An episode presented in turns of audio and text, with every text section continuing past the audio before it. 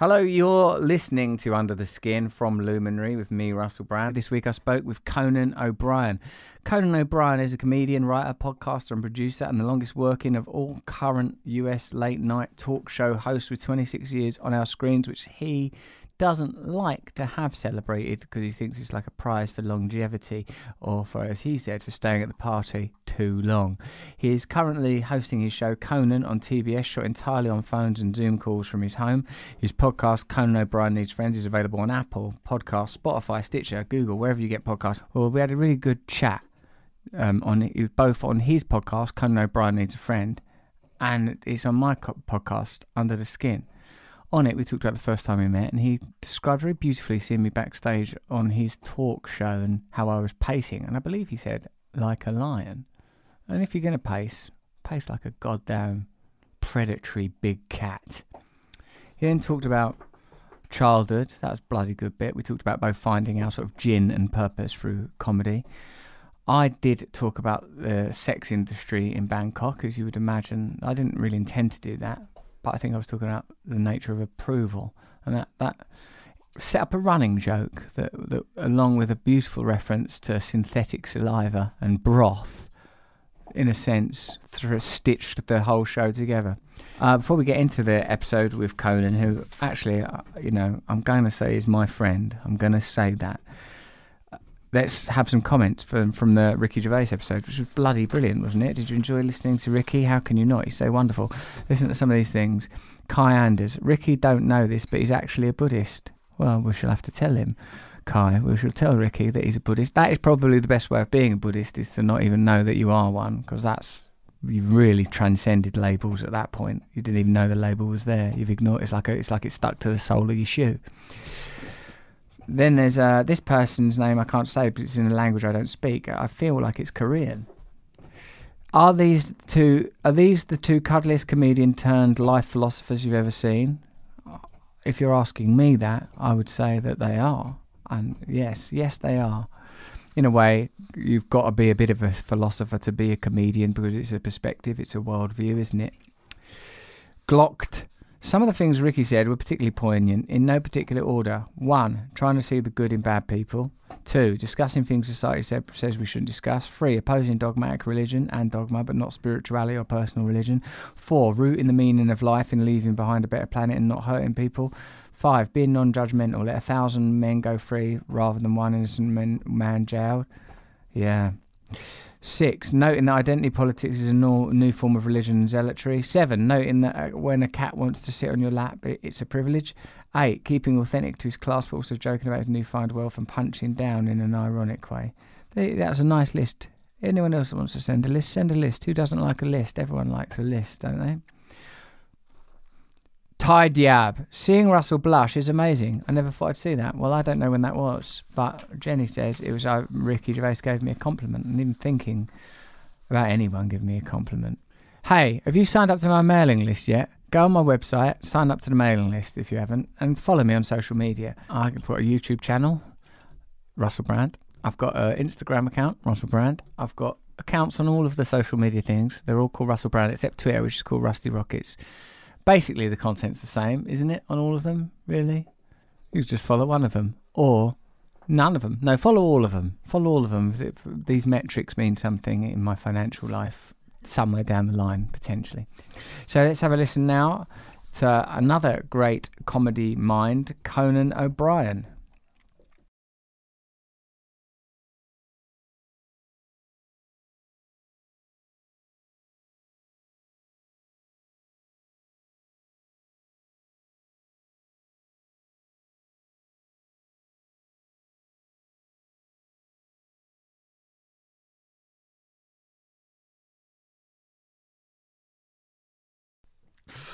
Hello.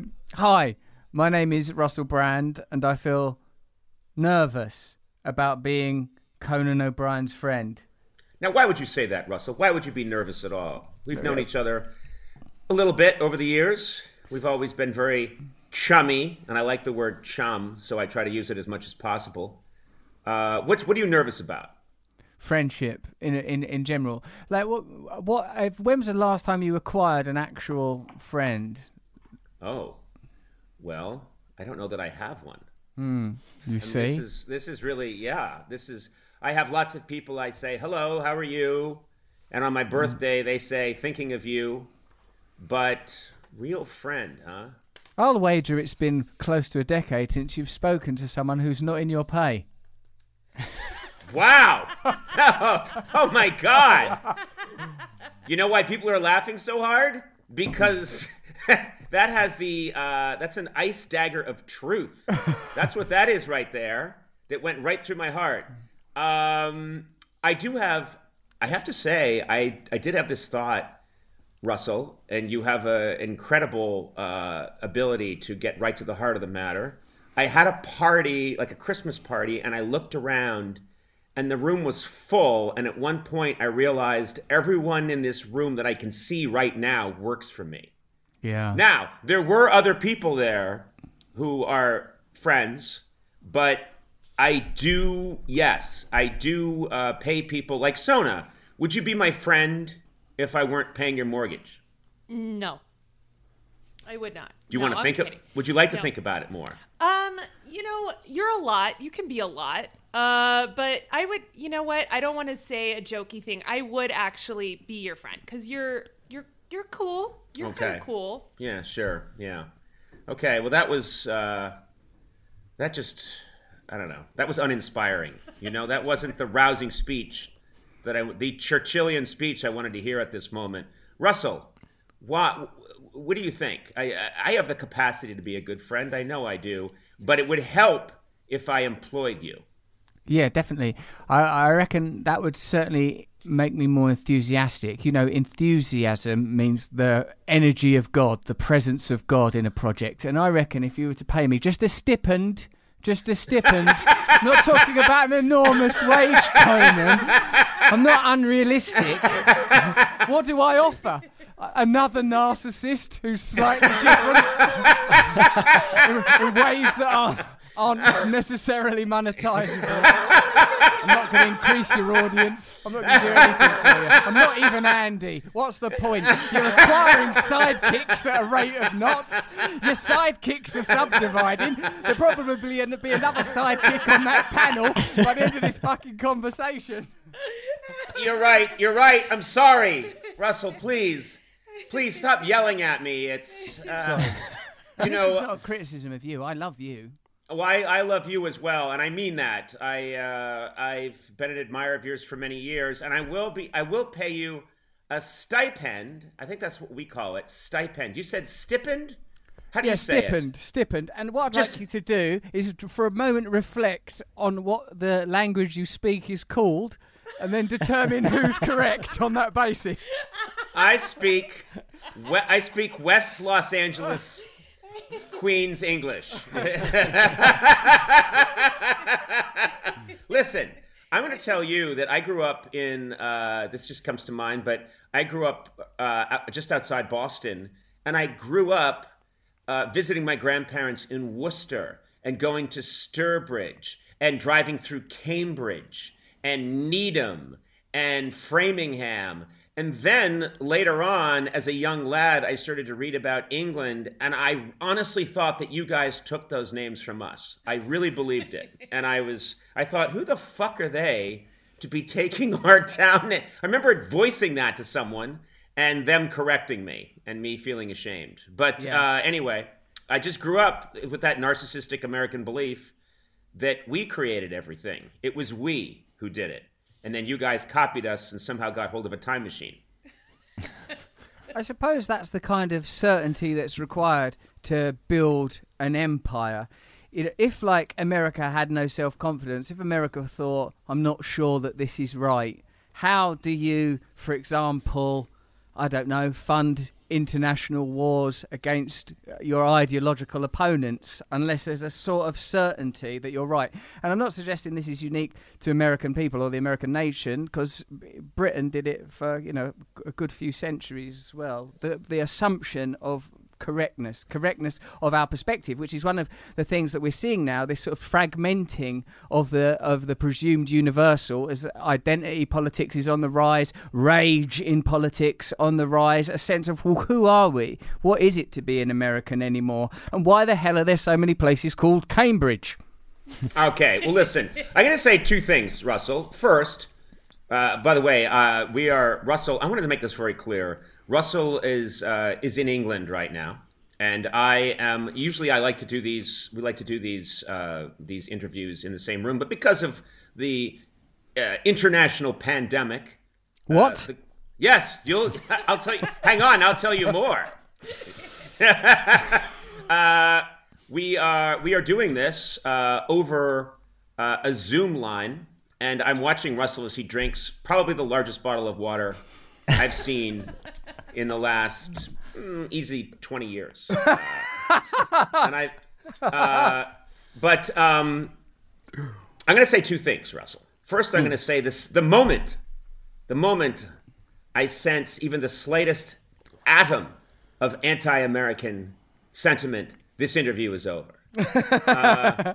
Uh, uh, and because I won't have that, not on this show. This show is very pro-American, uh, jingoistic, uh, and and second of all, I agree with everything you just said. I think uh, on a ser- on a on a slightly serious note, I think blind certainty has probably driven most of mankind. I'm not saying for the better, but just in a direction. And mm. and and I do believe that you cannot, if America in 1800 if most Americans had said, yeah, I don't know. I mean, who are we to be doing what we're doing? We'd still be huddled along the eastern shoreline. Uh, mm. Uh, but it was the certainty that that we deserved this continent and that anybody in our way should die that uh, that made everything happen and led to the McDonald's arch. So I I don't know if that's a good thing. I think it's probably a bad thing, but it's what happened. And, and as you said, uh, you guys, you guys uh, did it before us, uh, and the French did it, the Romans did it, uh, everybody did it. It's the imperative. I am certain. I am certain. Yeah, I think that the certainty begins even before the verb in the sentence. It begins with the I. What is this perspective from which we observe things, that to which we immediately apply a lens, a lens of preferences? I like this, I dislike that. What is this I? Man, I've been spending a lot of time on my own, Conan. I know, know, I could, I could tell, I could tell. You, you immediately have, have, you have immediately have gone to you know most people spend uh, at least on my podcast at least spend at least the first 15 20 minutes talking about uh, you know what kind of genes they prefer or their diet or something about their career. You within seconds went to what is i? Which i admire. That's, uh, that's something i admire. What is receiving the senses? What what is behind the lens conan? I mean what's happened is i think i've like like I've not required as much therapy because, you know, I'm not going out as much, so I'm not talking to people. If I'm not talking to people, I don't require as much therapy. I don't require as m- many support groups. But what's happened is, is I've drifted into this sort of low level, lethargic state of constant reflection and dismantling. You know, meditate like through meditate. The only thing that keeps me normal is the fact I've got two young daughters and there's there's no room there for any of this existential inquiry. Simply wipe up the urine. That's all that's required. that happens again later in life, Russell. I'm just telling you. Uh, I'm a bit older than you, and I'm telling you that there's another phase of where is where did this urine come from? Uh, but we'll get into that later. You know, I had the experience of um, a profound experience of when my first child was born. I have two children. They're a bit uh, older than your children. My children are in their mid 60s. Uh, but, but they, uh, my, my, my daughter, when she was born, my first child, I remembered she was born and I was right there and helped take the baby out of, of my wife and cut the umbilical cord.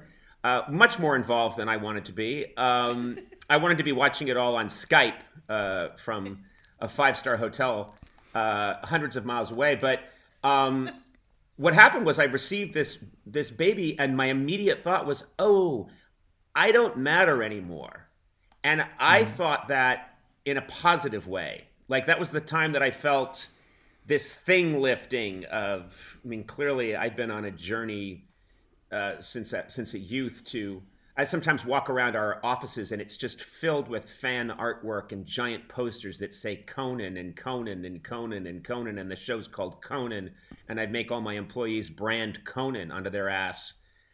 So I've been driven by this something, and then uh, it really did bring me a long way towards oh fuck it, I don't matter. Is when my my children were born. That helped a lot.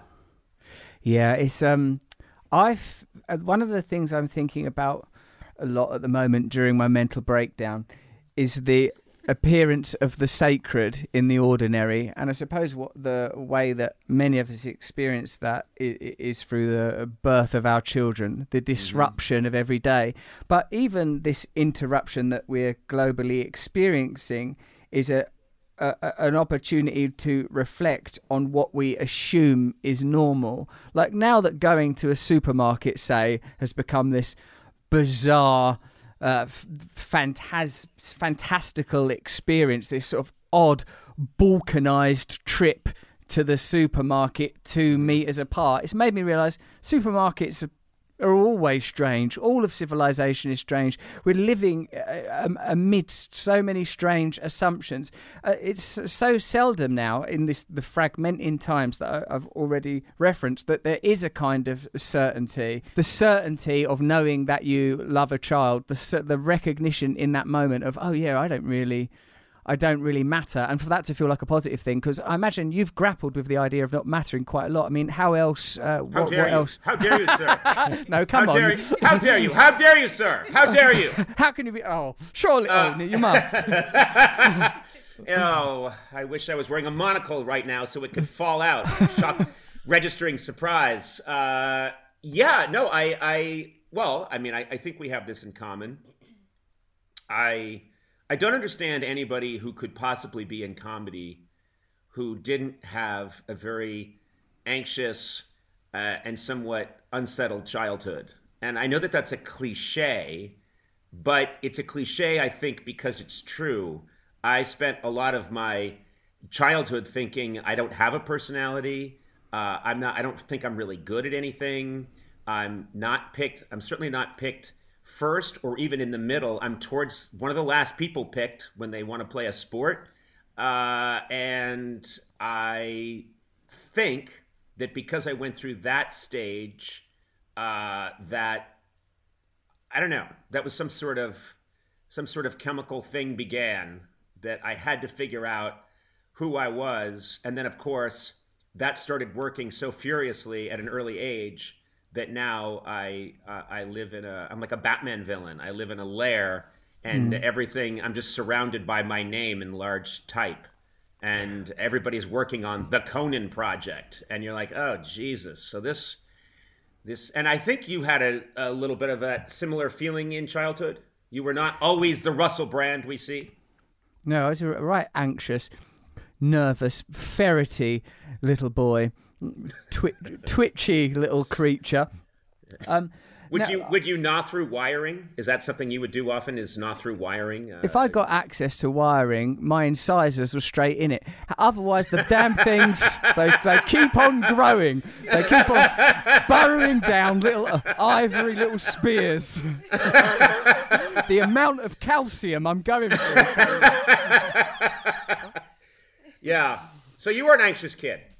Yeah, very much. And I, I was trying to, I want to know when you felt that anxiety abate. The first time I, like, listen, this is pretty telling, like, I suppose. Uh, like, the first times I felt aligned, connected, or like I was good at something first was being in a school play and people laughing and thinking, oh my God, I'm good at something. And then just a few years later, on the streets of Patpong, Thailand, when some uh, sex workers left their post, Conan, to f- pursue me at 16 down the street, and my dad looked approvingly at his son. Really? Let's examine that moment. They just they just liked the cut of your jib. They saw you walking down the street and they said, "Well, that's a fine-looking young lad." They left their posts. A sex worker must never leave their post. Not on the in the Pat Pong district. the, those posts are hard won. Those pitches. But no, they came after me, and I remember feeling terribly fulfilled by the whole experience. Not uh, carnally or even uh, concupiscently. Oh it my was, God! Yeah, fantastic, yeah. just Thank fantastic. You. Thank you so much. Ah, that's the approval I live for. Uh, like, uh, but just for, for the, I, in fact, I, I would argue that all uh, uh, addictive behaviours or habitual behaviours, and I reckon you're a workaholic, are a sort of um, you know, personal strategy for dealing with feelings of inadequacy and worthlessness. And it's n- no coincidence that I perhaps went on to act out a lot sexually. You know, I think given that original impulse, not to mention certain obvious other uh, drives should yes. we call them? Let's just call them yeah. drives, Cone. Yes, yes, yes. We'll leave that. Uh, no, I uh, I've never been pursued by sex workers uh, at any age, uh, and um, I've never had them leave their posts for me. Uh, the sex they workers, stay in their station, do they? Yes, the sex workers. You go by, they well, remain you know, at their station. The, here's what I think, Russell. I think I'm equally attractive as you. I just think that I encounter uh, sex workers that take their profession more seriously and will not leave their post. I think they are just as enraptured by me as those sex workers were by you. But the sex workers that see me had they, they take their sacred oath more seriously. The Hippocratic oath of sex work of do no wrong and do not leave your post is is absolutely vital. These these sex workers that you've been parading past untroubled, they're, they're, they're a, a, a, higher quality clearly, and I see us as yeah, you and I are identical, give or t- give or take a few drops of pigment. Yes, yes, you have a nice. Uh, I envy you.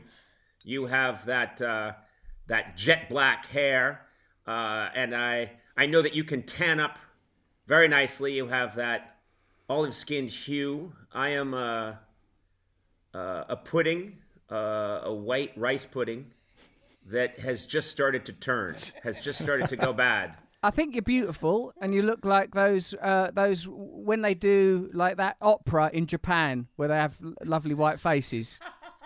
You're talking about kabuki, yes, kabuki. Yes. I'd say that you're sort of Irish kabuki. Celtic yes. Kabuki with Conan. Yes. Now there's an item. I'm already paying off my stipend. Celtic Kabuki with Conan. Yes. See, this is and Sona for God's sake. Give it a bit of femininity. Yes. Stipend. You'll get your stipend. You'll get your tuppence. You'll get your you'll get your farthing. I'll buy you that goose in the window on Christmas Day. Today's uh, Christmas Day. Uh, I can't help it, and I'm going to hell. um, but uh, yeah, I think that to, to, I I remember my memories of of of people laughing uh, or finding something I did funny are so crystal clear, and I've forgotten huge chunks of my life. You know, uh, not because of drug use or anything like that, just because they've just faded out into the background. But I remember clearly being in the schoolyard and I had found a cane and I was doing some bits with it, some shtick, and I crossed one leg over the other, knocking the cane out accidentally, a la Chaplin, and fell over, and a bunch of kids laughed. That is in 3D high def in my mind, and I can't remember my wedding day. So uh, this is the sadness of the whole thing. But I remember very clearly thinking, oh, that's the way through. That's how I'll make it. Yeah, and to to our earlier point about certainty, this this moment that you're describing, I think, has been characterized as uh, like sometimes as epiphany or connection or meeting the daemon or the spirit or the jinn just in some moment recognizing this is who i am this is what i'm about. I'm not just um, a featureless celtic kabuki fella I am a, a, a man with purpose and an, and an, ability to carry off a admittedly plagiarized physical piece of comedy. Yes, well, but from one of the greats, uh, Charlie Chaplin. So I'll do that. Uh, you know, um, yeah, it's funny because I have a very vivid memory of the first time I met you. Uh, you were becoming, it's very talked about a comedian, and you came on my uh, late night show in New York. In New York, and I had seen clips of you performing, and I thought, well, he's very funny and he's very different. And I went backstage just before you came out to say hello, and you were pacing like a lion in a cage. You were pacing, and uh, you know, some comedians have almost a, a eerie detachment, and you were you were worked up into a state, and you were pacing, and you came out and you perched on the furniture and you were so in the moment and it was hilarious. It was really funny and exciting, but I remember thinking this guy approaches this in this life or death way that uh, I find compelling and that I like, and I prefer this to the kind of casual guy puts out his cigarette, walks out there, does his thing. I don't know if you have if, if that was the way you always were backstage but I remembered that moment very clearly. Even to live in the memory of a man like you is a, a great honor. I nearly, I nearly wept at your recollection there, just to feel that uh, revivified. I, I do remember that, and it was a real big deal to go on your show and to come over to like to be coming to your country and to sort of. I remember that feeling of burgeoning fame, that feeling of transcendence. What I didn't know then and do know now, but I'm sort of struggling to accept, is that the kind of architecture and accolades of fame mimic something that is real, a kind of self actualization, a self realization, a, a, kind of connection.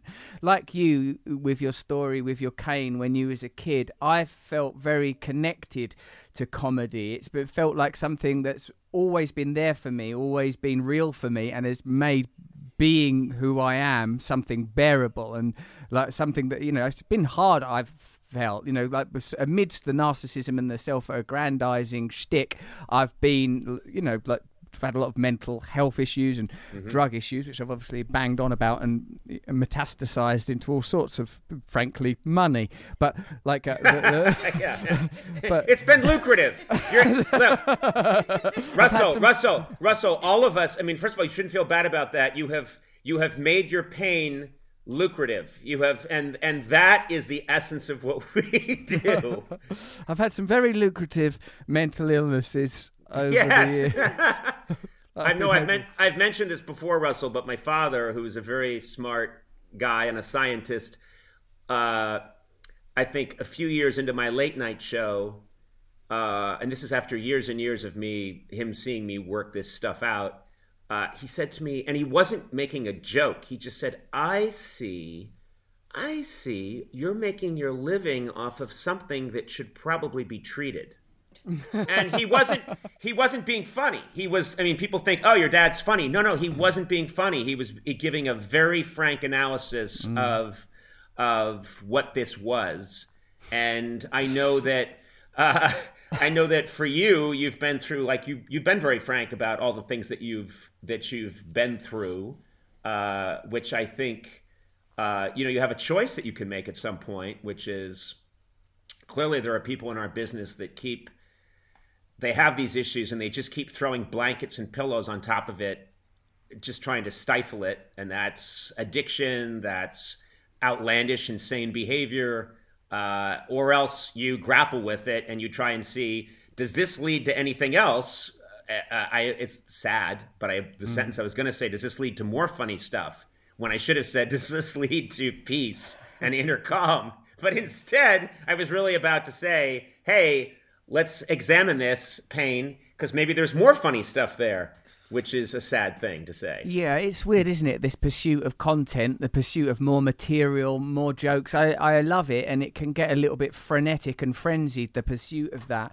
But I feel that um, you know that phrase buddha nature like that everyone has a buddha nature don't you sometimes when you meet people think i wonder how they'd be as a priest or a rabbi or an imam or whatever the thing they're into is i sometimes right. sense it about people that there's there's a version of them that if they were to strip back the appurtenances of their cultural identity would radiate out. And I think in that moment of pacing around backstage, trying to find who I was as a inverted commas performer, I got close to, oh, this is who you are, essentially. The challenge I think comes it, it, it, as a result of us living in a fully immersive, fundamentalist ideological system that can never, and it makes sense this, be declared as such because it's horizonless. You can never identify capitalist consumerism as a kind of uh, extremist ideology in the same way that you would be able to identify communism or an extremist religious ideology because it's everywhere. It's it's all encompassing. Everything you do becomes monetizable. Like and uh, as a person that was really famous for a little bit, it was weird to be caught in that tundra, in that tunnel, in that you know. Because and I still sometimes want it. I still sometimes think, wow. Oh, you should be a bit more famous actually. You should be being in more films on some bigger posters and stuff. And then i remember it actually made me feel physically sick and ill the whole time. But i don't you know i don't know what to do with these drives anymore man. Yeah but that's that that is i mean that's worth mining right now because uh you know I don't, I don't think it's much different. It's probably no different in England, but I'll tell you, as you know, here in the United States, everybody's obsessed with the concept of fame. Everybody's, uh, I, have met so many people over the years that have said, I want to do what you do, or I want to be famous. We've all had the feeling of, uh, um, should I need more of this? Should, uh, where am I in relationship to other people? And the one thing that I almost feel is like my duty as a human being is to try and tell as many people as I can that uh, there's plenty of nice things about uh, plenty of nice things about my life that I really like, but mm-hmm. um, fame in and of itself is a clear uh, broth with absolutely no nutrition. There's not there's no nutrition in it. There's no protein, there's no carbohydrates, there's no amino acids, there's nothing. And when people get addicted to that, there's a reason why a lot of them die when they're 45 because it doesn't go anywhere. It's it feels stupid, uh, and the um, you know there's small little nice things of oh I think I got a table in a restaurant faster than I would have were I not a recognizable uh, uh, kabuki Irishman. But no, other than that, I think it's this. It's very and it's very hard to get people to understand that. Uh, mm. And and I've met so many people who've said, "Oh, I'm interested in doing what you're doing," and to me, that should mean that you're interested in making people laugh. You're interested in making stuff. You're make you know. I say it's as simple as I like to make stuff and then there's this byproduct of making stuff and some of it's nice and some of it's not so nice but when people get just obsessed with no no no no i just want everyone to know who i am i think well there's a lot of pain that that goes with that drive and and a lot of dissatisfaction and you can never fill that hole it's hardly um, surprising that so many people have it, given its ubiquity. And even um, your description of fame as a broth, I would query. I think it's completely, I, I would say it's more like a synthetic saliva, a foaming synthetic saliva made outside of the body. Um, okay, I'm, okay. Well, why can't we agree that yes, mine is a nutritionless broth? Yours is a foaming saliva made outside the body. Why can't we say that it's a it's a saliva made outside the body consisting of a nutritionless broth? Why can't we agree?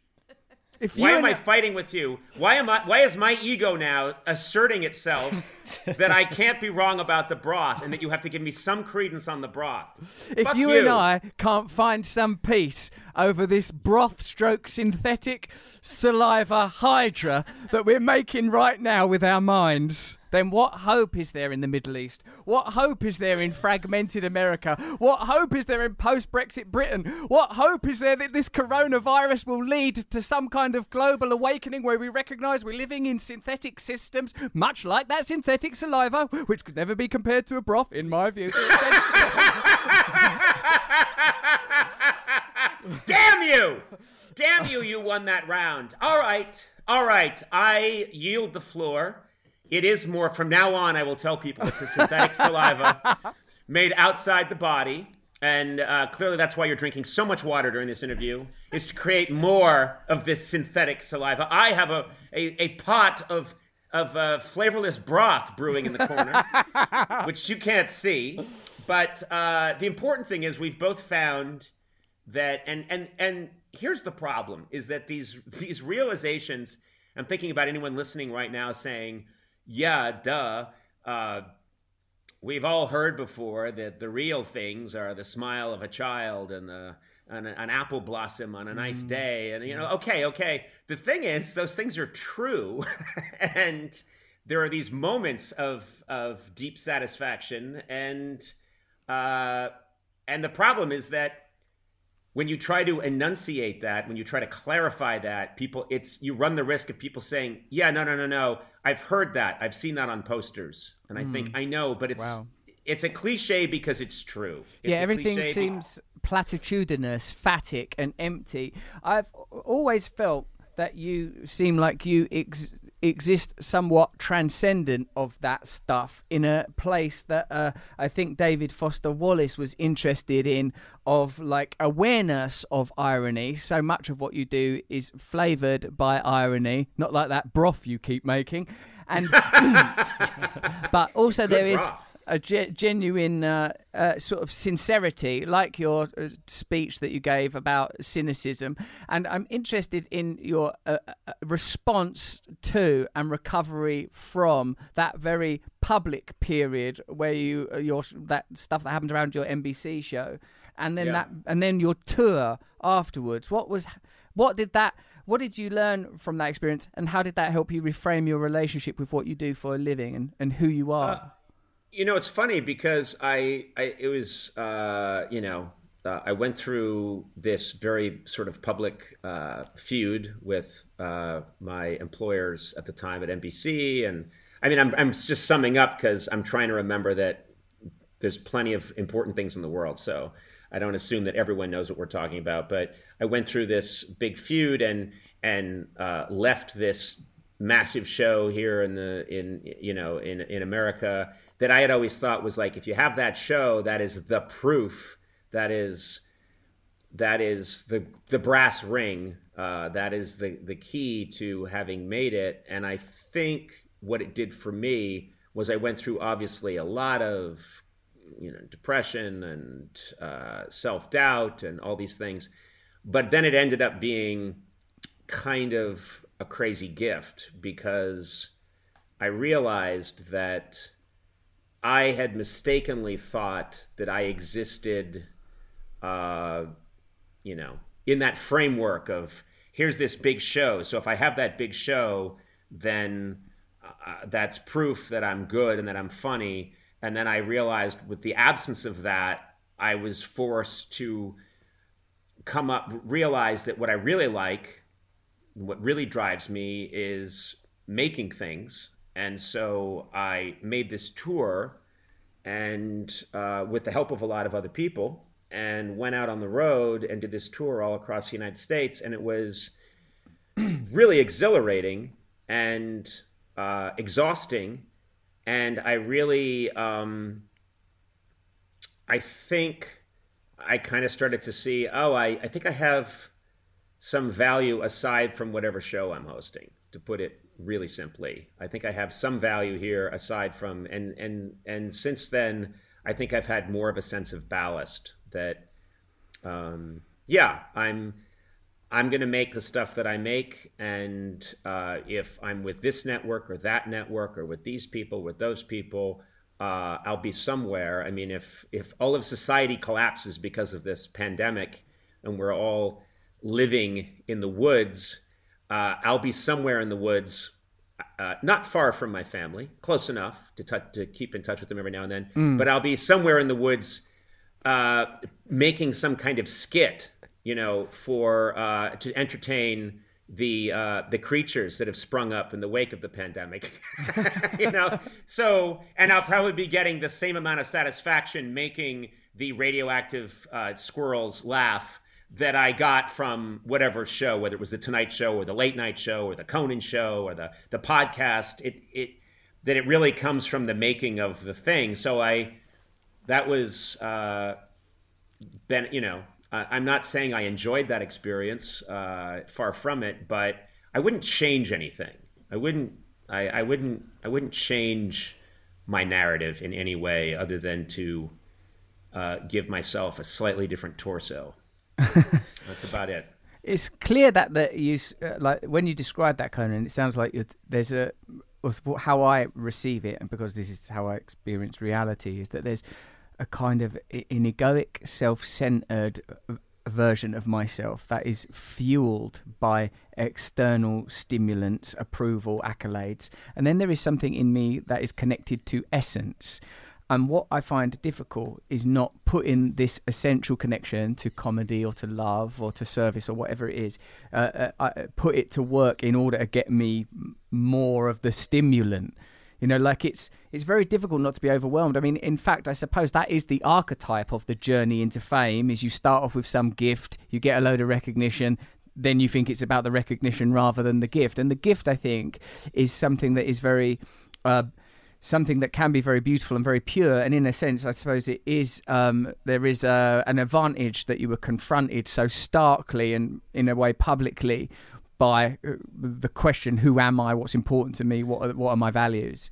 Yeah, I think like I've noticed that uh, one of the things, if I could distill it down to uh, anyone who's listening, this is the the constant uh, struggle of being in a world of, you know, uh, whether it's being called famous or semi-famous or quasi-famous, whatever you want to call it, uh, is that you have this experience of you walk down the street and someone recognizes you and you see their head turn and they recognize you and you get this slight ionic charge like a hmm. tiny little coppery zing of that person saw me and knows me and seems impressed.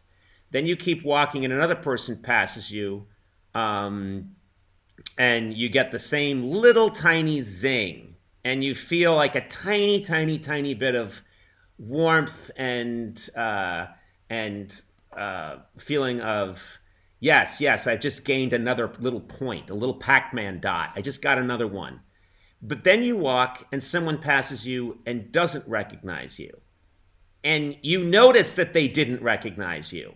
And then you start to wonder why that person didn't recognize you. And you lose two dots, you lose two zings. Maybe you even lose three zings. And suddenly you're in this war of constantly accounting how am I doing? And it's taking up every fucking living second of your brain. And that was a little bit when I got immersed in all this. It was very much overnight in 1993, and I had just turned 30, and I wow. was uh, overnight went from nobody knowing me to who is this guy, and and and uh, you know being photographed by famous by Annie Leibovitz, and just over, literally uh, one day in April, not that. The next day in April, that in 19, 1993, that and I started to become aware that I'm constantly hearing this feedback loop in my head of just and I'm not actually I can't turn it off. You can't you can't and and it's a complete waste of time. And so the more you uh it takes a long time to find your way through that. And I think what's uh and then to reestablish yourself as a person.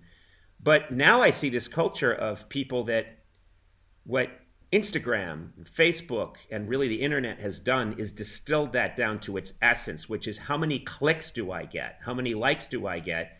And so you have all these people that are, uh, I mean, they're doing surgeries to themselves. They're do they're contorting them. They're showing them. They're photographing themselves naked. They're doing whatever they can to get more clicks, and they're kind of losing their minds. And it can all be done from their homes so people don't even see what they really look like.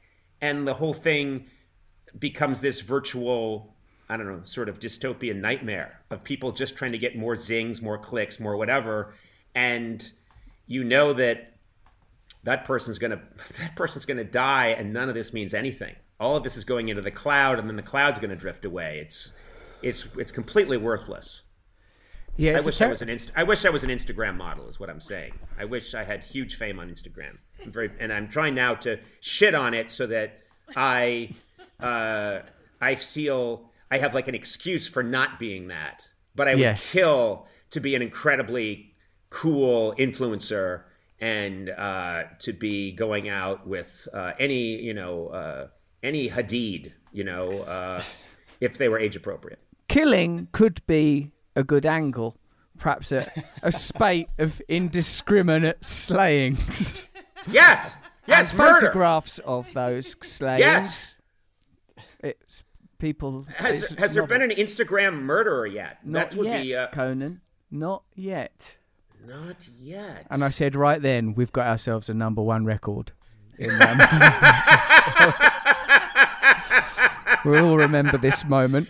Hey, that, that Zing index is a bit unfair, isn't it? The old exchange rate. It's a bit untethered from any kind of Federal Reserve. One Zing for a like, loss of two Zings for someone strolling by. It's a, it's a very unfair system. Yes, no, it, it it is unfair. It's completely insane, but it all it all comes from self-loathing. It all comes from self-hate or self criticism. Uh, it's like the flip side to narcissism is uh, I fucking hate myself, and I uh, and so um, that is that is what it. Look, we all know the feeling of it's a cliche, but you perform in front of 500 people and 499 are laughing and one isn't. You'll see the one that isn't. Uh, and then you will be backstage wondering what the fuck was wrong with that guy. And that is, I think, uh, where you get the well. Wait a minute, that's not fair. One out of uh, one out of 500 uh, so you got one negative zing for 499 positive zings, and you've given the one negative one much more power than it deserves. But that's all of us. All of us are. You could get, you know, uh, 10,000 great reviews online, but this is why I don't go anywhere near this stuff. But uh, and then one person says, "I don't know, I think he sucks," and that's what you're going to be thinking about as you drift off to sleep. I think what you're describing is Zing hyperinflation, which occurred in Germany after the Treaty of Versailles, after Yes. the Second Yes. World War. So, in a sense, we, true. Can, we can blame the Allies, for, like a big wheelbarrow full of Zings, and what'd you get? A loaf of bread. It's probably not Yeah. even that nice. Certainly not sourdough. No, it's a well-known historic fact that after World War uh, One resolved, uh, that uh, the Allies imposed too harsh a penalty uh, on uh, on Germany, and uh, and and it led to the collapse of their currency, the Zings, and that later that resentment of Zing loss later on uh, and Zing hyperinflation led to World War II. So uh, this is all leading to another cataclysm if we're not careful. One plucky little guy saw an opportunity there in that absence of Zings and thought, I can really start corralling the Zings if I can get You know my what? costume right. Did you just describe Adolf Hitler as a plucky little guy? That's that is that is I watch a lot of I watch a lot of history documentaries. I read a lot about the Second World War. Never ever have I heard anyone describe Adolf Hitler uh, argu- arguably uh, in, in the running with Stalin as one of the worst despots of any century as a plucky little guy. It's very easy to focus on the negative. so so let me get this straight then. Uh, uh, what would stalin what would stalin be? If adolf hitler is a plucky little guy what is what is stalin? Is uh, is he uh, a kindly old man with a bit of a a little bit of a hitch in his step? What would you say? How, I think he's an adorable old uncle. Uh, a, a, a, a broom snouted living cuddle. i would love to hear your history, your history of the 20th century, uh, with everyone described as, uh, oh, you should have, oh, Mao, a twinkle in his, had a twinkle in his eye, Mao, and uh, A sympathetic look at dictators, I would like to make. Yeah, no, but you're right, you're right. Hitler, if you think about it, if you really want to get he uh, he capitalized on people's anger over negative zings uh, and tried to hyperinflate positive zings. And um, this analysis will end up. I'll do. I'll go to prison. I think probably ultimately for this analysis. Sooner or later, yes. So, like, I mean, the sign "wrap up" was held aloft. I think somewhat in a response of of our um, repositioning of Adolf Hitler as a plucky little guy, rather than you know one of history's great monsters. Well, what we're just seeing is the other side of the coin. That's all. And I I, I know that there'll be letters written uh, because I think it's 1925. That's I know right. That letters. I know that disapproving letters will be written and put in the post. I think, as you like to say, Russell. Yes, yes, that's that's one of our idioms. They're all our Uh, yes. idioms. Do you do you like to, do you like to take a lift? Do you get on the lift or you get on an elevator? What do you like to do? I, I Do make the, do, I get on the lift. do you go to the bathroom or do you go to the loo? I go to the lavvy. I say, "Sir, I want to go to the lavvy or the water closet." If someone says, "Do you mean the bathroom?" I roll my eyes and just pass a stool there and then in my trousers.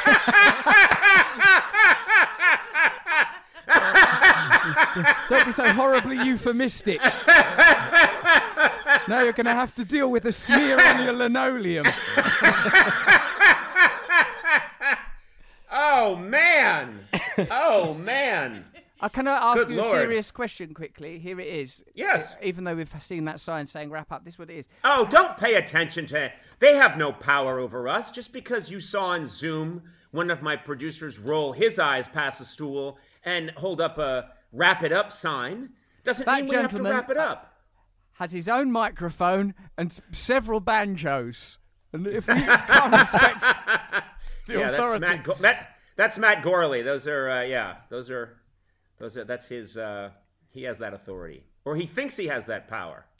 But Hey, I've been told, I've been uh, deputized, so this is just a suggestion. You guys do what you need to do. there was a question mark actually. I didn't pay full attention to the grammar. It didn't. It didn't Yeah. have an exclamation mark wrap up or ellipses wrap up into the limitless abyss of nothingness. It was wrap- Exactly. wrap Yeah. wrap up. Wrap. This up. is my least favorite part of the job. I hate doing this part. Yeah. Just so you know. Yeah. So it's Well- up, up to you. Don't worry, we despise you as well. Uh, I know. I know. Please, I didn't mean that. That was just a, a simple and crude jab. It's more of a distaste. Uh, Russell, what's your question? Thank you. God, you're so authoritative, aren't you? Even when I'm doing the interrogating, it's you that facilitates the interrogating. Even though you may be the physical opposite of of that plucky little guy from the 30s and 40s, in terms of your nature, you are his twin. Now, the the question. That's for sure. You get no argument from anybody in my camp. Um, so, like, you've been the longest serving, and I don't mean to compare it to a prison sentence, late night talk show Yeah. in America. Why do you think there is such consistent visual grammar? Why do you think that the late night talk show is such a constant in American cultural life? What does it say? The desk, the cityscape, or even variations on it, such as your own f- fall lunar revelation. What does it mean? Why why is it like that? Why is that type of television so important? What role does it play? What is America being told about itself by those shows? You know, it's interesting. Uh, I've thought about this a lot. Uh, um, the uh, the late night talk show. A lot of people don't know this, but it came to life, or it was uh, it, it sprung up out of um, this network television came along and they realized well this is quite profitable. And then one person said hey at uh, 11:30 at night everything just goes dark. What if we just threw something on there and it didn't cost that much to make? We might make some money off of it. And so literally it's the the analogy is that it was people living in a house and they one day realize we've got a huge attic that we could just do whatever we want with there's no pressure uh, and who cares if it works or it doesn't and that's where you get uh, Steve Allen starts to mess around with it, and he's an inventive guy. And you what you you look at those old tapes, and they're literally just killing time. they're literally, I mean, they're doing some very inventive things and some very funny things, but especially in the early episodes in the 1954, 55, 56, there's there's 10 minutes can go by where they're just sort of discussing, oh, I found this today in a shop, and look at this. You wind it up, and isn't that interesting? Look at that. It just sort of goes. Isn't that cool? Yeah, I found that in a shop. And uh, Chesterfield cigarettes, by the way. That's a good cigarette. It's got a cool menthol flavor, you know. And that's what they would do. And then there'd be some comedy, but a lot of time killing. And those shows went on for two hours. Sometimes uh, they just went on forever. And then through the years, it got refined and refined. And what happened is the space in the attic became insanely lucrative. And so that just led to, I mean, Johnny Carson was on for 30 years. And if you think Jack Paar and Steve Allen are on for, uh, between them, 10 years before that, uh, there's, there's 40 years. And then uh, these other hosts come along. There's, there's Letterman, who's doing the sort of anti talk show but even to do the anti-talk show, you need the same visual reference points, which is it's something that was so anarchic about what David Letterman did. Is it looked kind of like Carson, but it was demented. You know, there was a desk and there was a band, but it was all slightly off. And he was slightly off. He wasn't wearing the this. He was wearing a suit, a suit jacket, and a tie, but he was also wearing tennis sneakers with it. And the whole thing had a weird feel to it. And it was on even later than most talk shows. It was on at 12:30 and so that's when people of my generation who had grown up with Carson, we saw Letterman. But I think it's almost uh, this idea that I actually kind of believe in myself when I was doing my sh- uh, doing the late night show is I always wanted the uh, the symbols of normalcy to be there. I wanted um, uh, I wanted the desk to be there and the sidekick and for it to sort of appear normal. And that would make the strangeness even much more strange. Do you know what I mean? Uh, it needed I needed the straight line in order to then depart from it. Uh, and that's why I think even to this day, I mean, we're doing I'm doing shows during the pandemic. I just wear a t-shirt for most of it, but I see other hosts are still putting on a tie and I don't fault them for it because I can see that they're. I, have just been doing it for so long. Maybe I don't know. I've I I I just can't put a tie on anymore when I'm at home. But I can see that they still want that same touchstone, that same visual reference point, uh, and I think I can kind of see the purpose of it. Does that make sense? What I just babbled? Yeah, it's weird though, isn't it? Because it's the emergence of like I understand it was economically driven, as as you know, to, to my earlier point, most things are uh, economically driven and economically sustained. And if they can't operate under those terms, it doesn't matter how good they are or if they're good. The metric by which good is established is an economic one. I can see that that's its point of origin, and that but uh, it's it's peculiar to me, and that's probably this could apply to any emergent form. That the the consistency of there is the desk, there are the chairs, there is the cityscape. It, you know, most right. regular, most usually it's a male. Like like it's like it, yep, it's, yep. it's sort of a significant, uh, like I would say, sort of beam in the architecture of your country. You know, if you were showing a montage of America along with the aforementioned McDonald's arches and Elvis Presley and Hendrix or whatever, like you would at some point you would demonstrate these figures that come out that do the monologue in front of the curtain. Like it's sort yep. of like it's um, a, yep. it's saying something about America, and I wonder what it is. And I, I wonder like that there can be, like you said, like yourself or Letterman, there can be pretty challenging and definitely very very funny uh, comment and content on there, but it's still somehow it's a, an establishment form. It's an esta- and, yeah. not least because you said like it's the whole thing is held together by you know m- marketing, and that's not something that's not. yeah, but criticism. it's changing. It's changing a lot. I mean, it's changed a lot in the last. Uh, it used to be that there were two or three. I mean, there used to be one show years and years and years ago. Then there were two. Then there were three. And then it just exploded. And because of cable and because of streaming and because of just the ubiquity of ways of entertaining people, there's now so many shows uh, that it's, I think it's going through a huge transformation. Like, I think they used to be strictly comedic, uh, or they were thought of as entertainment, and and now I think more and more of them are about. There's more and more punditry in late night TV than there used to be, and people saying they get angry and they say, "Hey, uh, I don't really like what the president said today," and there's sometimes you watch it and you think like this is drifting from comedy to just opinion and anger. Uh, and some people really like that, and uh, but it's just morphed. You wouldn't see that. Uh, uh I don't think you'd see that 15, 20 years ago. You might f- see tones of it, but would all be couched in comedy. As there are times where I can watch someone on late night, and then I can watch MSNBC, and there doesn't seem to be that much of a difference. You know, they're both angry about what the president did today, and uh, so I think it's morphing a lot. I think it's changing. But then there are other shows that are completely just silly. So there's room. There's room for once you have a hundred talk shows. There's room for just a lot more uh, forms of them. I just don't know that they have I don't think we'll have again what, what we in the, in America had in the 1970s and 80s, which is one person put us to bed at night, which sounds creepy. A man, an older an older man would put us us to bed, uh, but it was one guy, and he was the most famous person in America. Uh, you know, he was arguably more famous than the president at, at, at any given time, Johnny Carson. And then uh, I don't think we'll ever see that again because there's uh, currently, I think, 900 talk shows in America, and um, you know, so no one person has that power.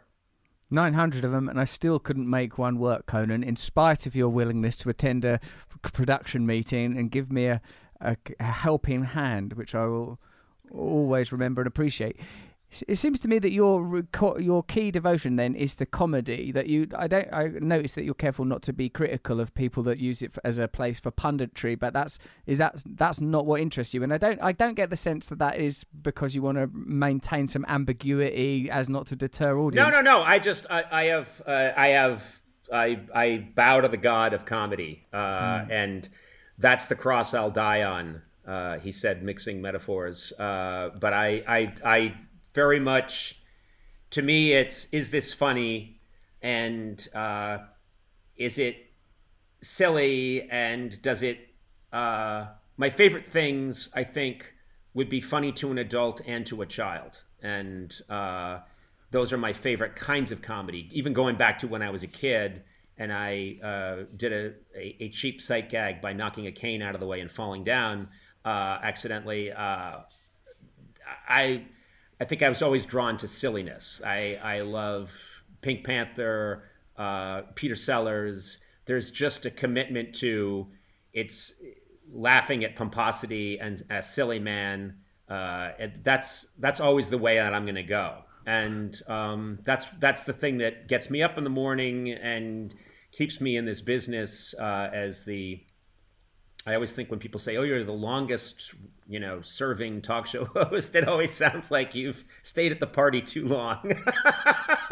I don't think anyone should get credit for you've stayed at this party longer than anyone, Conan. Congratulations. Yeah, exactly. I'm drunk and I don't want to drive home. Yeah, I like that. It seems to me that you've got an appetite for the the universal and the thing that in comic. Like I think a lot about some of the great comics that I uh, adore and admire. Say, for example, yeah, you know, like Sellers or the British comedian Tommy Cooper, but there's you know countless comedians. Is I feel like there's a sort of a sense, and I think you have this actually, uh, of alluding to a secondary ever present frequency that we're all aware is constantly there. That we're all playing our roles in, like, hello, I'm me, this is important, I've got to get this done. And at any moment, you can peek behind the veil and go, this is ridiculous, none of this matters, it's all, we're, we're all dying, yeah. it's all falling yeah. apart. There's something sort yeah. of very beautiful about that, I think. Well, it's just, just, uh, like I say, it's my, my, um, silliness. I think I think silliness gets dismissed a lot as as just that being silly. Oh, that's just silly. It's not important. And I think well, there's nothing more important than silliness. And some of my favorite kinds of comedy. Uh, I was just showing my kids this the other day because I absolutely loved it. But it's from one of it's maybe the fourth Pink Panther film. Peter Sellers is is Inspector Clouseau, and he comes in and he's upstairs in this mansion. He's told the butler, "Assemble everybody, because I want to question them. I want to question everybody in the uh, about the murder." So they're all assembling downstairs, and he's upstairs walking around, and then he sees these parallel bars. And anyone can look this up. It's just a great, great piece of just comedy with a capital C. And he gets on the parallel bars, and he's wearing his full trench coat, or I think in his hat, and he's he's saying, "Ah, yes, I was this, I was quite the master of the parallel bars," and he's he's doing all this kind of pompous back and forth, and then he goes for the dismount, and you haven't noticed this, but there's a stairway there that goes downstairs, and he does a dismount and just falls out of frame. And then you cut to the room where all the people are assembled, and he tumbles into frame. and it's hilarious. And then he stands up and refuses to acknowledge that he just fell down a full flight of stairs and immediately launches into this kind of aggressive uh assholic questioning of this of the and i think like okay if anyone asks me what i'm about it's that. I just love that. That whatever peter sellers did right there that it doesn't get better than that. So i don't know. That's my Thanks, that's mate. my thing Thank you. It's very beautiful. I was, I was thinking that how do you write that? You know, how do you write that? It's like look, with language and words, you're spotting patterns. You just keep talking. Something will Yep, come in the yep. end. But how do you have the sort of perspective of right? We'll set up parallel bars. Unseen in the frame will be that it's going to you fall. just drop yeah yeah yeah yeah it's just uh it's just pomposity immediately revealed but then uh he refuses to acknowledge it and goes right to you madam. You know? I mean anyone else in their right mind would leave the room humiliated but no. Clouseau goes on the on the attack immediately. Uh so yeah. Thanks. i've loved yeah you know i uh, we should probably you know. Be did you get everything do you yes that would be really nice actually. I know we live i'm going to calculate 6000 miles apart. Yes, but the human heart is a powerful organ, as is the human genital.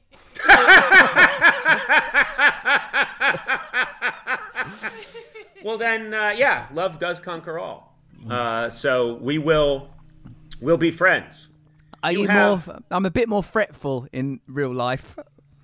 Yeah, I know, but you'll be fine. All we'll right. be friends. We'll be friends. And I'll say this: uh, I think one of the reasons, because I have the visual of you right here in my face uh, on screen, and it's been very calming to talk to a uh, circa 1977 George Harrison. You're you've really look exactly like him at this Thanks. phase right now, and I found like, and he was the most, I think, centered uh, uh, and spiritual of, of the Beatles, and I've, I- I I keep thinking every now and then because the visual is so convincing that yes, yes, George Oh, thank Harrison, you. circa 1977, he wants to be my friend.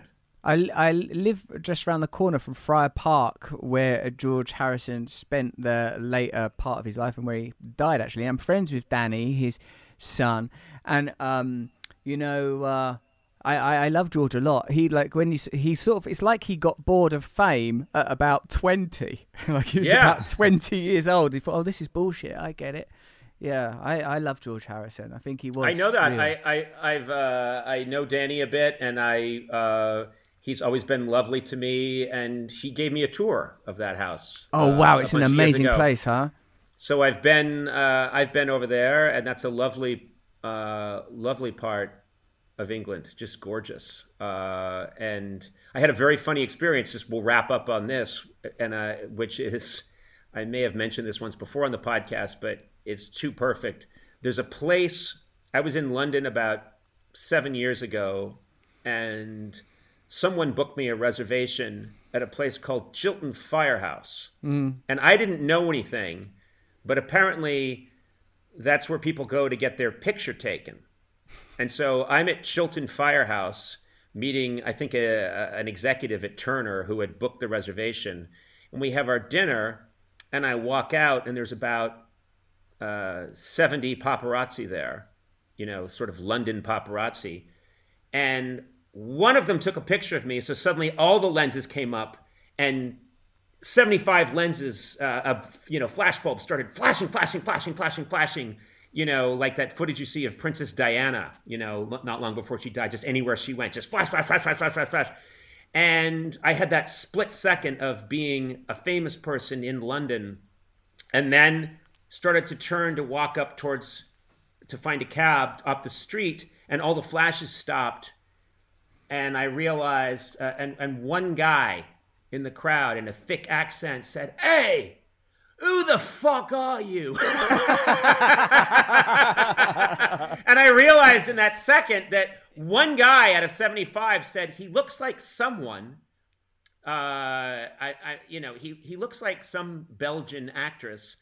Just one guy fired off his camera, which caused all the other mousetraps to fire off, and then they all were like, these guys didn't know. I mean, they might know more now because of the whatever the, but they still wouldn't care. And and and this one guy shouted, "Who the fuck are you?" And I just tr- thought I'd make a joke, so I said, "I am a male model in uh, from Berlin." And they were like, "Ah, fuck off!" you know, like, and it was just this great. That is a great encapsulation of the sudden rush of wow Look at me. All these flashbulbs going off. I'm George Michael in London circa 1987. And then immediately, who the fuck are you? and then walking up the street in the dark to find a cab. That's the essence of the broth, not saliva. Don't you dare. Don't you dare try to go out on that insipid broth. Nope, I win again. I always win. That's brilliant. In well, my own, timing. in my yeah. own mind. All right. Well, uh, listen. This was. I think we got it. This is great. Are you Are you happy on your end? Well, this, does this work for you? I surpassed happy some hours ago, and um, now in a sort of I'm almost just pure ether. You were uh, clean shaven when this interview began. that was great. That was the most. Uh, I was a little anxious because I thought um, it's earlier here, and I thought, no, my brain isn't firing. So I was drinking a lot of coffee, and my wife said, "What's what's wrong?" And I said, "It's Russell. It's Russell Brand. I." You can't phone this in with Russell Brand. You gotta like your mind is is uh, yeah. I can't. I would have been ashamed of myself. So I just had like nine cups of coffee and was like, "Slap me, let's go." I've got to go into the I've got to go into the lion's den with Russell, who's going to question my very existence. That was Wow. great, though. Yeah, I think your existence is almost entirely justified. 80, 85% there. All right. We'll get Thank there. you. Russell, seriously, it's uh, you're one of my favorite people to talk to. So um, Thank you. and and a singular person. So let's uh, let's keep this going in our own Thank you. crazy way. Thanks, Conan. Thanks very much, mate. I appreciate it. Take care, everyone. Did you enjoy that? Is that the sort of thing that makes you happy? I enjoyed it. It was lovely to do something so uh, loose and comedic and to deal with Conan's powerful drives. I liked the phrase Conan Celtic Kabuki. That was good, wasn't it, when that got said by him? Because I couldn't remember the name Kabuki. It's one of those words I've never really memorised. Childhood, feeling good at something. Oh, wasn't that a sweet moment? First time we met. Oh, that was lovely when he described that. Listen, if you want to hear more Luminary stuff or more episodes of Under the Skin, do luminarypodcast.com. Go over there now.